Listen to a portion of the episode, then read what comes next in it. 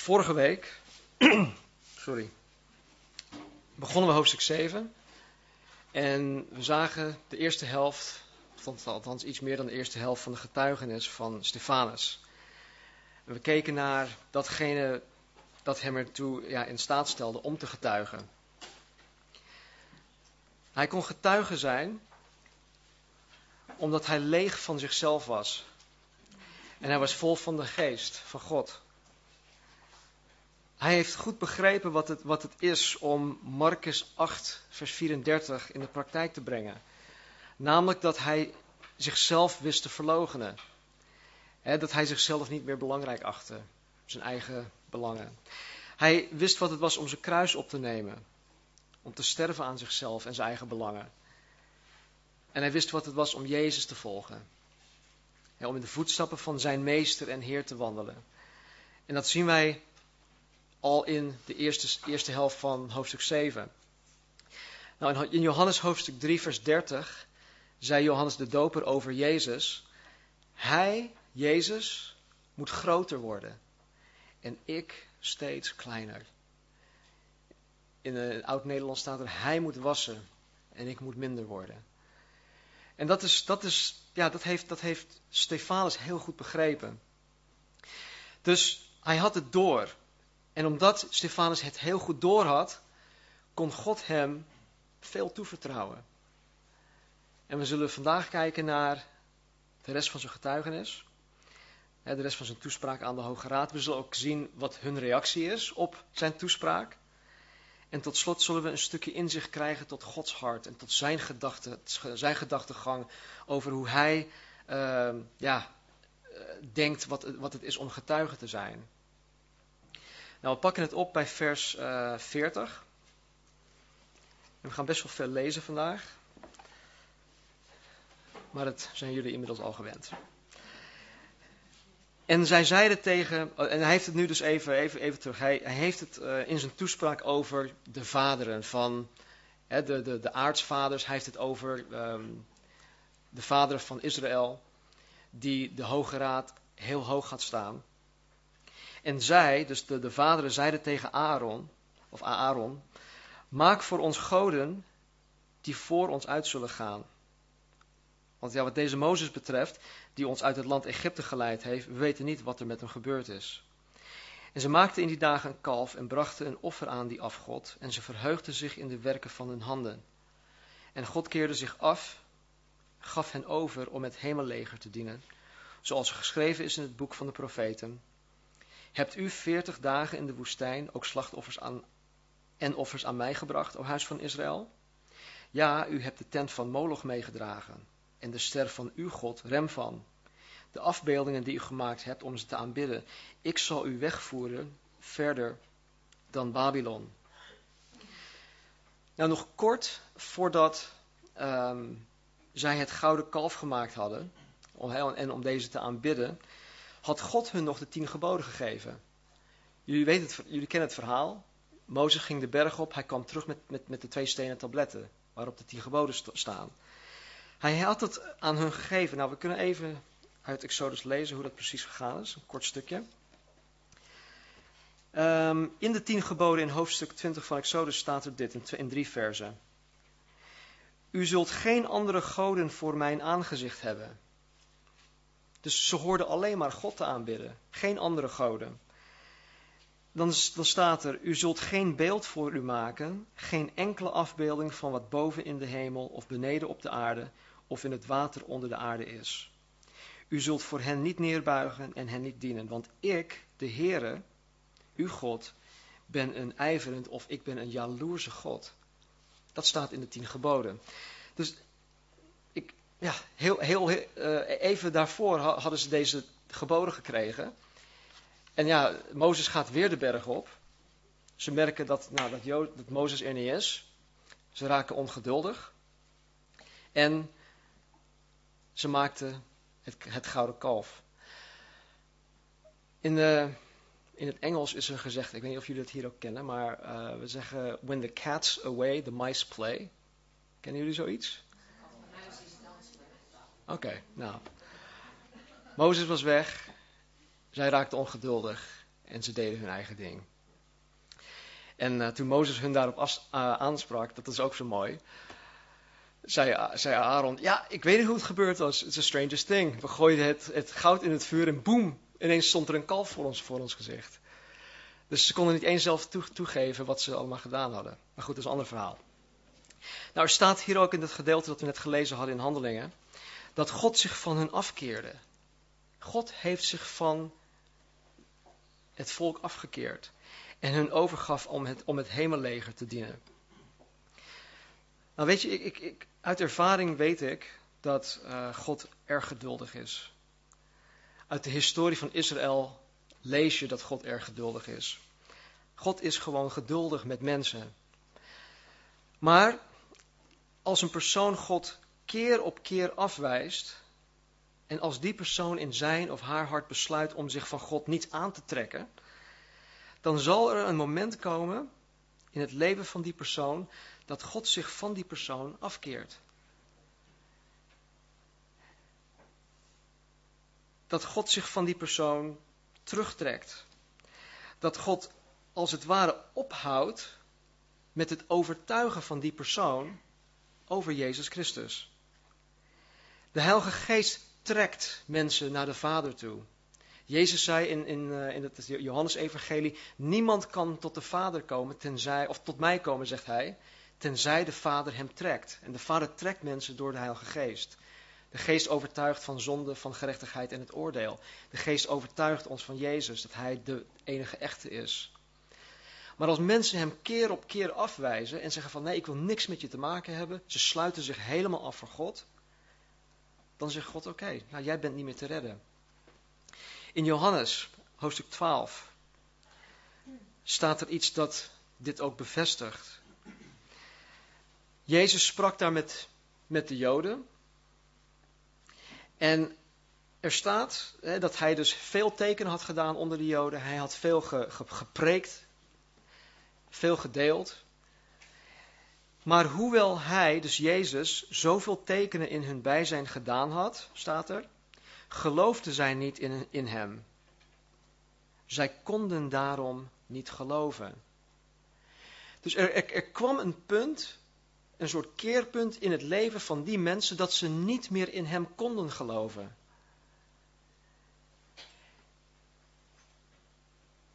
Deze mensen, ondanks dat ze met eigen ogen gezien hadden dat Jezus de ware was, ze hadden, Jezus had alle profetieën vervuld. Hij bevestigde dat ook keer op keer. En ondanks dat zij dat gezien hadden met, met, met eigen ogen, wilden zij niet in hem geloven. En vervolgens trok God zich van hen terug, waardoor zij niet meer in staat waren om tot geloof te komen.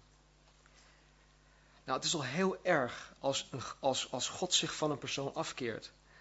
Maar wanneer een persoon, ja, of wanneer God een persoon overgeeft aan iets verdorven, dan zie je pas hoe ellendig de mens echt is. En in de Romeinen staat er een, een, een heel stuk, ook over dit onderwerp, dat wanneer, wanneer mensen zich afkeerden van God, zich afsloten van, van de, de, de overtuigende kracht van Gods geest, dat Hij zich overgegeven had aan, aan, aan de verdorven dingen, aan hun eigen verdorvenheid. Ik zal het voorlezen in Romeinen hoofdstuk 1, uh, beginnen we met vers 28. Je kan het ook een andere keer lezen hoor. Uh, hoofdstuk 1, dat staat heel uitgebreid opgeschreven. Nou, omdat zij niets van God wilden weten, staat er, heeft God hen overgelaten of overgegeven aan alles wat in hun verdorven gedachten opkomt. Zij gaan zich te buiten aan allerlei onbehoorlijke dingen. Zij zitten vol onrechtvaardigheid en misdaad, vol hebzucht, kwaadaardigheid en jaloezie. Zij zijn uit op moord, ruzie, list en bedrog. Gemeen als ze zijn, houden zij van roddel en kwaadsprekerij. Zij haten God. Het zijn brutale, verwaande opscheppers. Ze weten altijd wel iets slechts te bedenken en zijn hun ouders ongehoorzaam. Zij zijn onverstandig, onbetrouwbaar, ongevoelig en genadeloos. Zij weten dat God dit niet kan toestaan. Want wie zoiets doet, verdient de eeuwige dood. Maar toch doen ze het. Erger nog, zij vinden het prachtig als anderen eraan meedoen.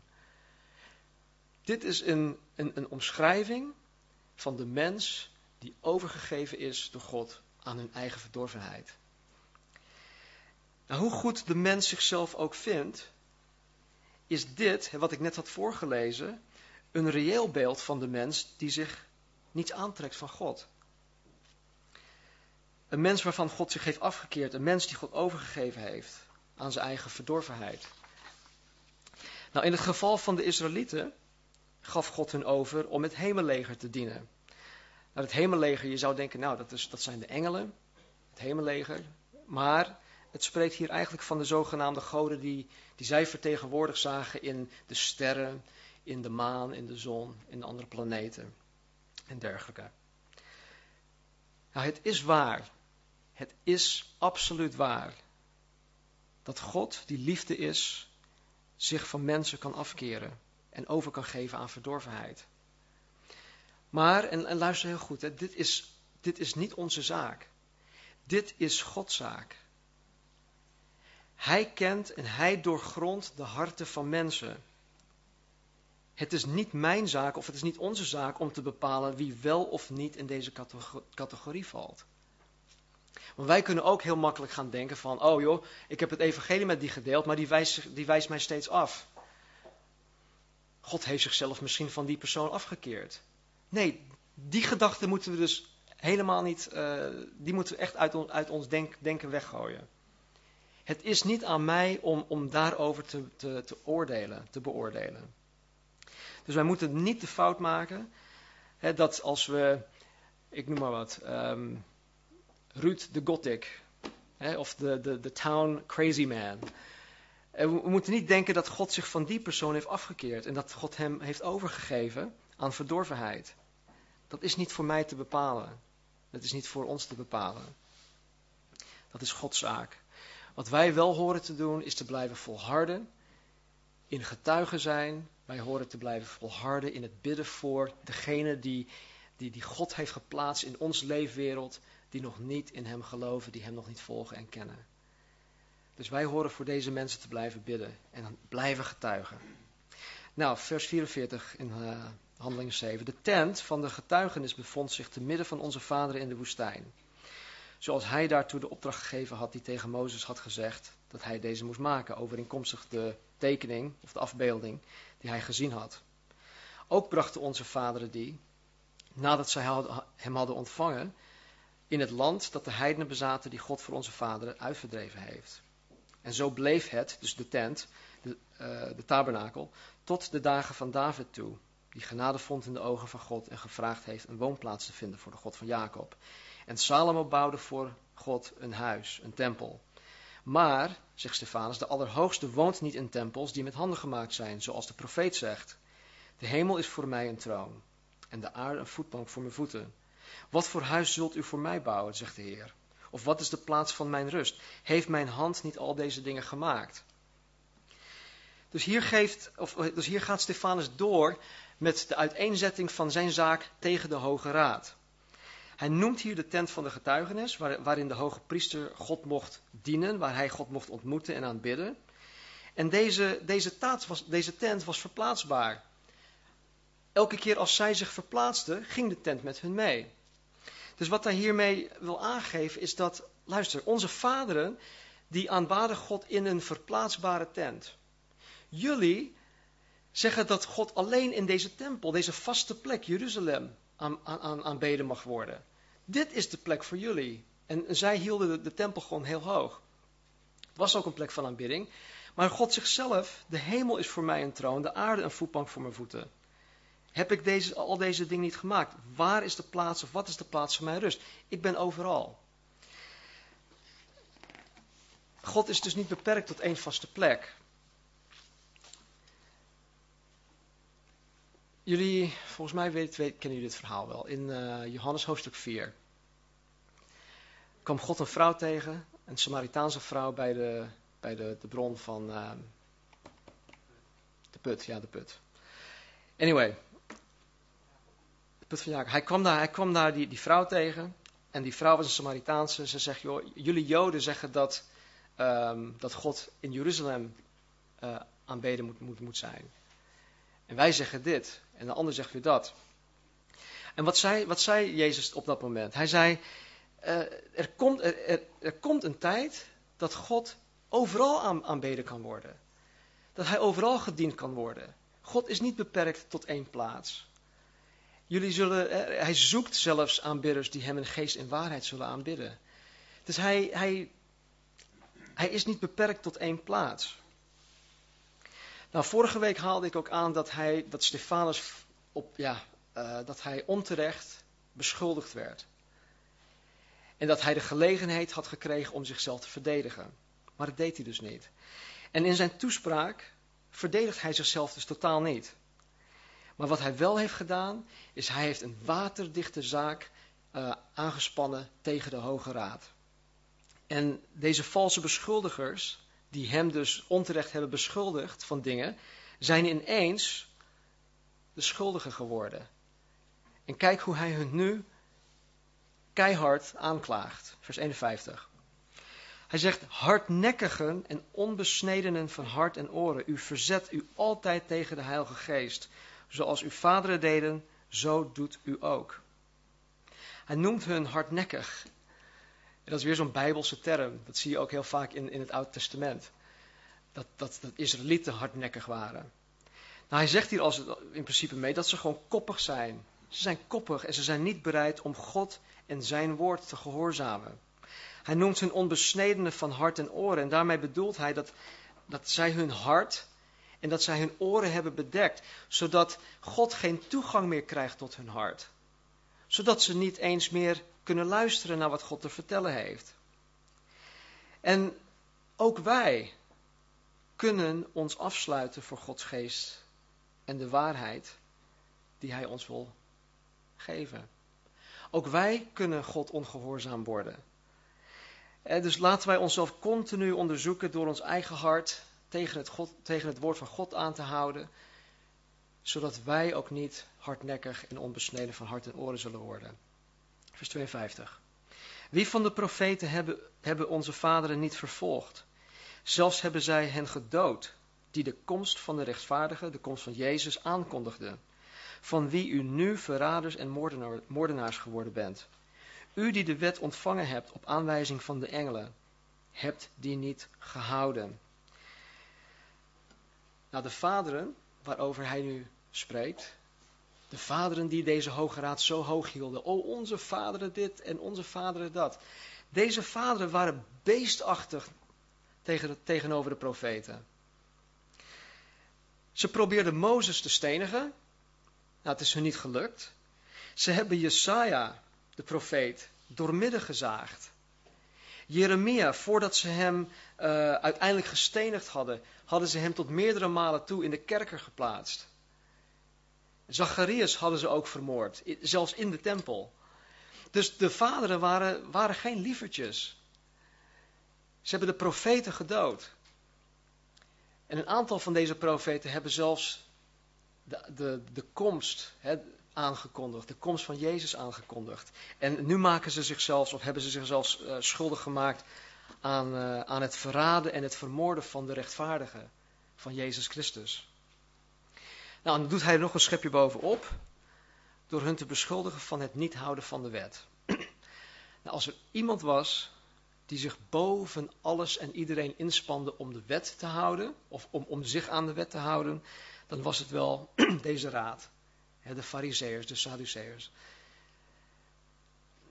Het houden van de wet was voor hun het ultieme. Zo behaagden ze God.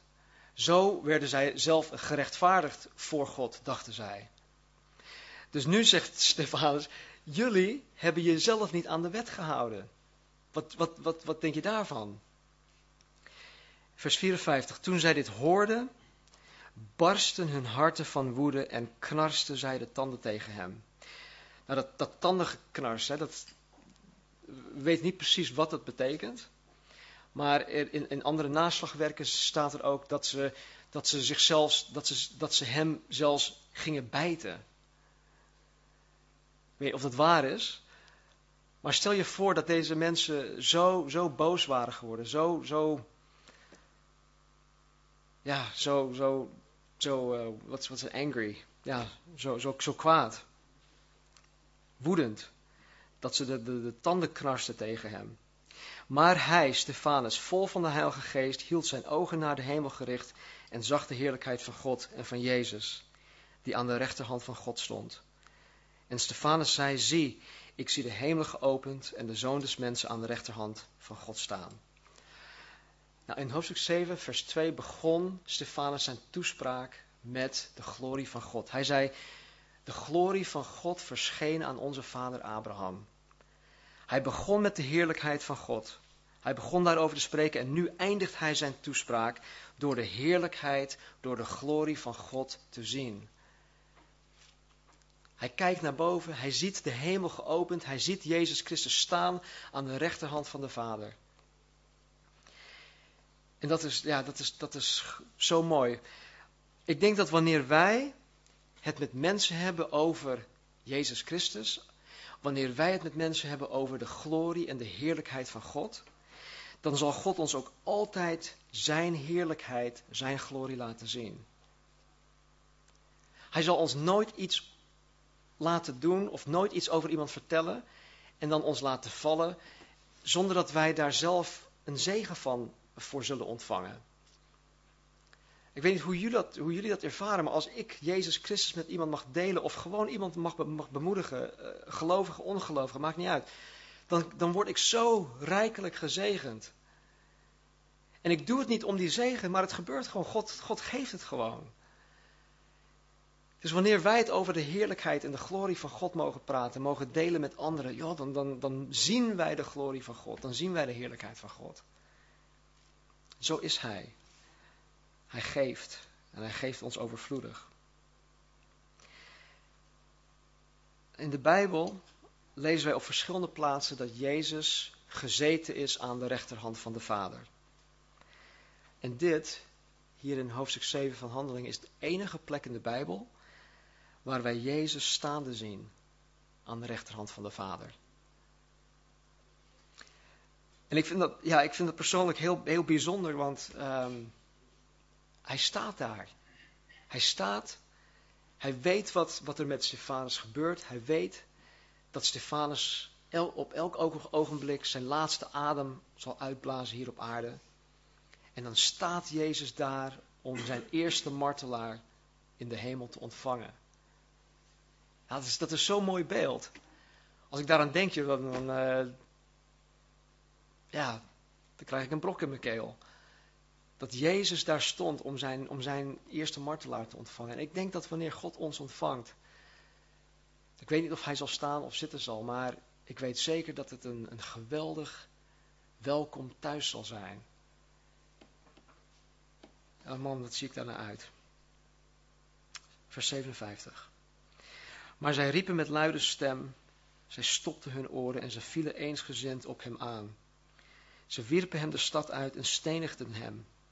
En de getuigen legden hun kleren af aan de voeten van een jongeman die Saulus heette. En ze stenigden Stefanus, die Jezus aanriep en zei, Heere Jezus, ontvang mijn geest. En terwijl hij op zijn knieën viel, riep hij met luide stem, Heere, reken hun deze zonde niet toe. En toen hij dat gezegd had, ontsliep hij. Stefanus, getuige tot zijn laatste adem toe. Bij de kruisiging van Jezus zei Jezus ook, o Vader, vergeef hen, ze weten niet wat ze doen. En Stefanus zegt hier ook, reken hun deze zonde niet toe.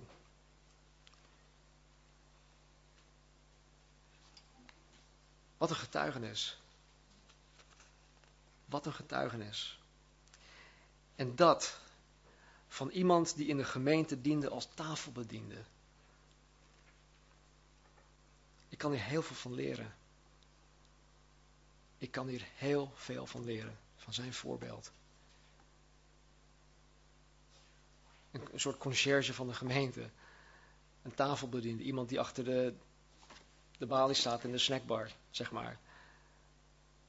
Dat hij op deze wijze van Jezus Christus mocht getuigen. Tot zijn laatste adem toe. Nou, wat zien wij in dit hoofdstuk? Wij zien Stefanus. een bediende in de gemeente. Die vol was van de Heilige Geest, vol van wijsheid, vol van geloof. Hij evangeliseerde onder de mensen. En God deed grote tekenen en wonderen door hem heen. We zagen dat geen enkel persoon die hem tegensprak, hem kon weerstaan. Ze konden de wijsheid en de geest waarin hij sprak niet weerstaan. Ondanks dat hij onterecht beschuldigd werd, deed hij niets om zichzelf te verdedigen. In plaats daarvan, en met een gloei op zijn gezicht, de heerlijkheid van God scheen door hem heen, spreekt hij de Hoge Raad toe vanuit Gods woord. Hij gaf hun een beknopte geschiedenisles, als het ware. Hij citeert zelfs een aantal Bijbelteksten uit zijn hoofd. En na zijn toespraak blijkt dat niet Stefanus de schuldige is, maar dat de Hoge Raad de schuldige zijn. Zonder dat hij zichzelf had te hoeven verdedigen. Zij hebben zich schuldig gemaakt door het woord van God niet te gehoorzamen en door de Messias, Jezus Christus, vermoord te hebben. Wat een getuigenis. Wat een getuigenis. Deze getuigenis van Stefanus, alhoewel 100% waar, alhoewel 100% door de Heilige Geest geïnspireerd, alhoewel 100% doeltreffend, heeft, heeft het niet de resultaten opgeleverd die ik gezien zou willen hebben. Die jullie misschien ook niet gezien zou willen hebben. De andere keren met Petrus en Johannes stond er. En op die dag waren er 3000 mensen toegevoegd. En op die dag waren er meerdere toegevoegd. En God voegde dagelijks toe aan de gemeente. Hier staat er dus niet dat mensen tot geloof zijn gekomen. En Stefanus, de getuige, de dienstknecht van God, die vol was van de geest, die vol van wijsheid was, die vol van geloof was, die werd uiteindelijk gestenigd. Menselijk gezien lijkt dit niet zo'n geslaagde actie. Maar, hoe ziet God dit? Hoe ziet God Handelingen hoofdstuk 7. Als wij geloven dat God deze actie had uh, geïnitieerd, dan kan het niet zo zijn dat God ergens een, steekje heeft laten vallen. Het kan niet zo zijn dat God op een gegeven moment zegt van, oeh, wat gebeurt er nu? Stefanus wordt gestenigd. Um, foutje? Nee, dat was niet het geval. God is zo niet en zo werkt God ook niet. Als wij geloven dat God deze actie begonnen is, dan moeten we ook geloven, dan moeten we ervan uitgaan dat het eindresultaat van deze actie ook het resultaat is die God beoogde. Uiteindelijk heeft God alles onder controle. Wat was het eindresultaat? Stefanus werd gestenigd. En hij kwam tot het eind van zijn leven hij kwam tot het eind van zijn getuigenis hier op aarde. Ik denk dat wij al te vaak als christenen ons leven hier op aarde als ons meest waardevol bezit zien. En vele christenen gaan door het leven met het oog op, op een aards bestaan en, en ze, de, de eeuwigheid gaat, gaat ons vaak voorbij. We klampen ons vast aan aardse dingen, aardse bezigheden, aardse verlangens. Vaak horen christenen zeggen dat zij hopen dat de opname van de kerk niet binnen x aantal jaren zal komen, want ze willen nog dit doen of dat doen. Ze willen nog dit bereiken in het leven. Ik wil nog heel graag trouwen of ik wil nog heel graag kinderen krijgen. Niks mis mee. Maar God wil dat wij een, een, een hemels perspectief hebben. Dat we uitzien en uitkijken naar het eeuwige. Natuurlijk, wat we hier hebben is een geschenk van God. En, en als we deze dingen krijgen en als God ons een bepaalde richting in, leidt, prijs de Heer. Maar Jezus zei ook, waar je hart vol van is, of nee, waar um, where your treasure is, waar je schatten zijn, daar is ook je hart. Waar ligt, waar ligt mijn schat? Ligt mijn schat in de hemel of ligt het hier ergens op aarde? Want daar zal mijn hart ook naar uitgaan. Maar God ziet het anders. Hij ziet het anders dan, dan, dan velen van ons. Hij ziet ons leven niet in, in termen van levend en dan stervend en dan levend in de hemel opgenomen. Nee, God ziet de christen gewoon als levend. De christen sterft niet. Punt uit. Wij sterven niet. Als wij in Jezus Christus geloven, dan sterven wij niet. De christen stapt over van één vorm naar de ander. Het is alsof ik mijn laatste adem hier uitblaas en dan mijn eerste adem in zijn aanwezigheid weer inadem. Er is geen sprake van dood. Het is een overgang. Dus wat voor de mens gezien, hè, in dit geval, een, een, een tragedie is, als martelaar te sterven, is voor God geen tragedie. Als we dit zien en geloven, dan, dan moeten we tot, tot het besef komen dat dit de manier is hoe God zijn werk verricht. Door ons, door, de, door ons getuigen zijn. Door de kerk. Dit is zijn um, manier van werk, zijn modus operandi. Hoe hij zijn werk hier op aarde doet. En we zien dat gewoon in het, in het verhaal van Stefanus. En natuurlijk is het erg voor christenen die vervolgd worden, die martelaar zijn. En dan zijn we ook heel gauw geneigd om naar de overheid te stappen. Hé hey joh, je moet er een, een, een stokje achter zetten. Je moet, je moet hier een eind aan maken.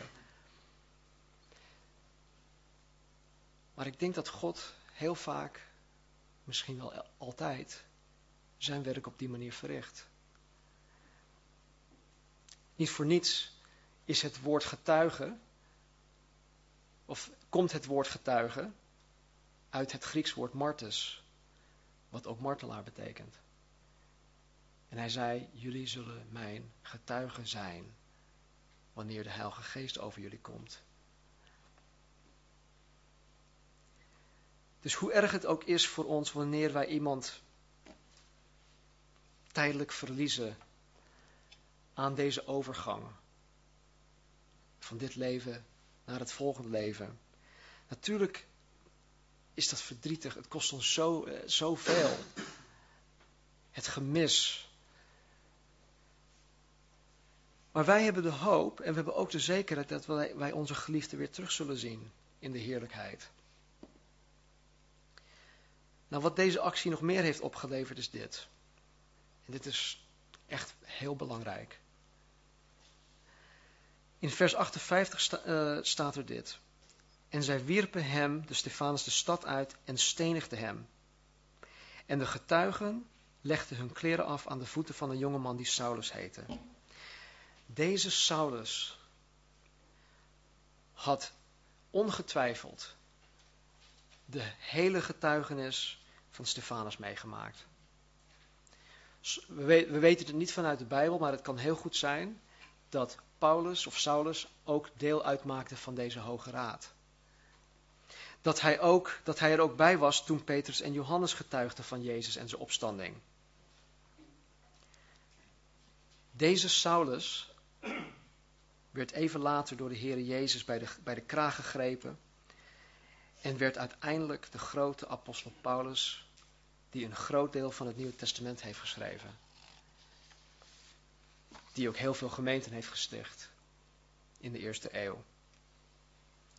In hoofdstuk 9, even verderop, lezen, we dat Jezus aan Saulus verschijnt.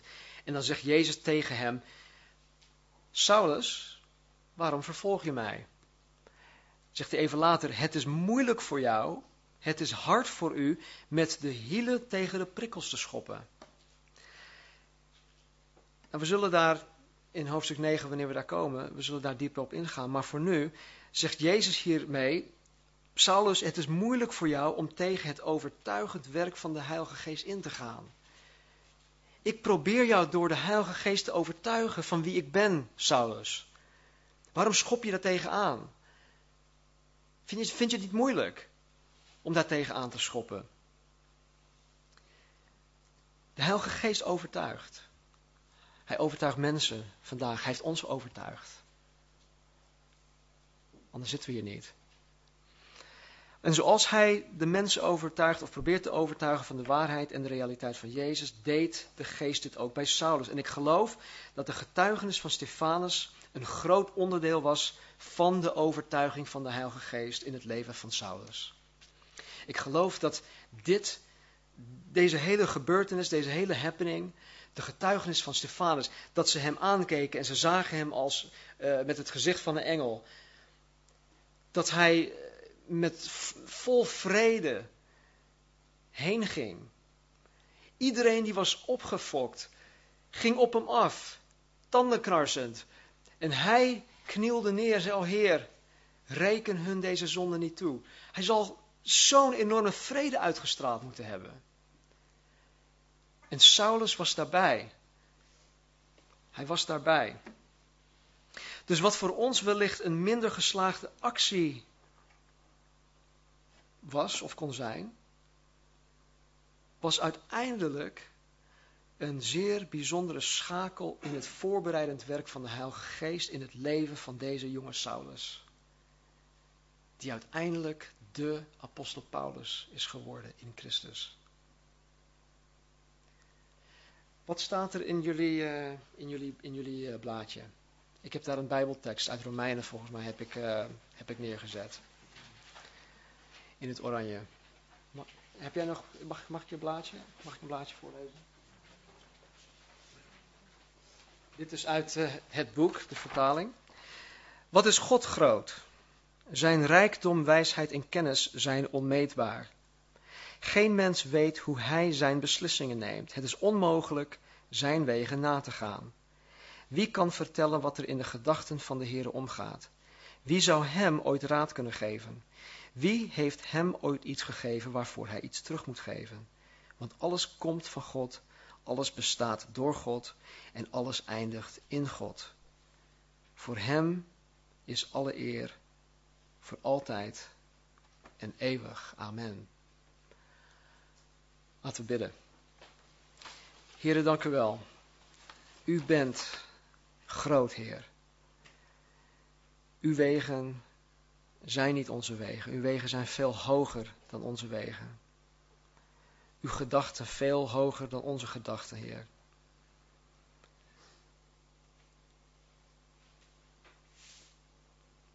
En Heer, wij zien maar met, ja, wij zien U met zoveel beperkingen.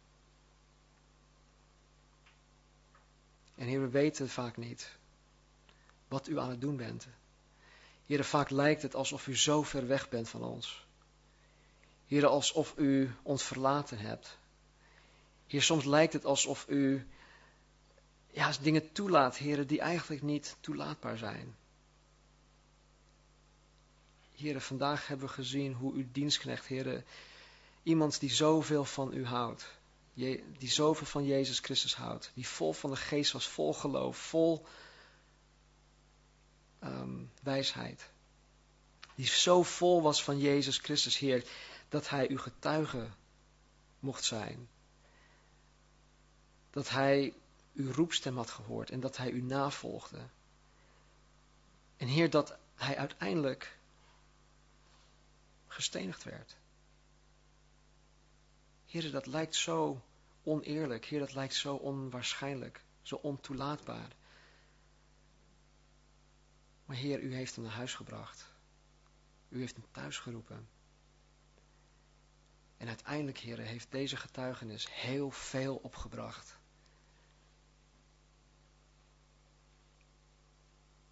En zo, Heer,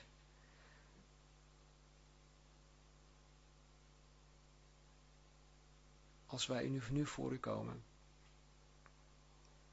Heer, misschien met heel veel vragen, Heer, ook misschien met, met het idee van, Heer God, waar bent u nou? Hebt u mij verlaten? Heer, waarom laat u dit toe in mijn leven? Heer, laat ons vandaag rust vinden bij u. Heer, laat ons vandaag, vanaf dit moment, in elke situatie, Heer, rust vinden bij u. En laat ons, ja, help ons om ons vertrouwen op u te stellen. En ons geheel aan u overgeven. Heer, zodat wij niet meer tegen u schoppen. Heer, want dat is zo vermoeiend. Heer, het is zo vermoeiend. Help ons, Heer. Help ons om onszelf aan uw genade over te geven. Heel ons, Heer. Genees ons, Heer, op dit moment. En Heer, verander ons denken. Vernieuw ons. En laat uw woord, Vader, veelvoudig vrucht dragen in ons leven.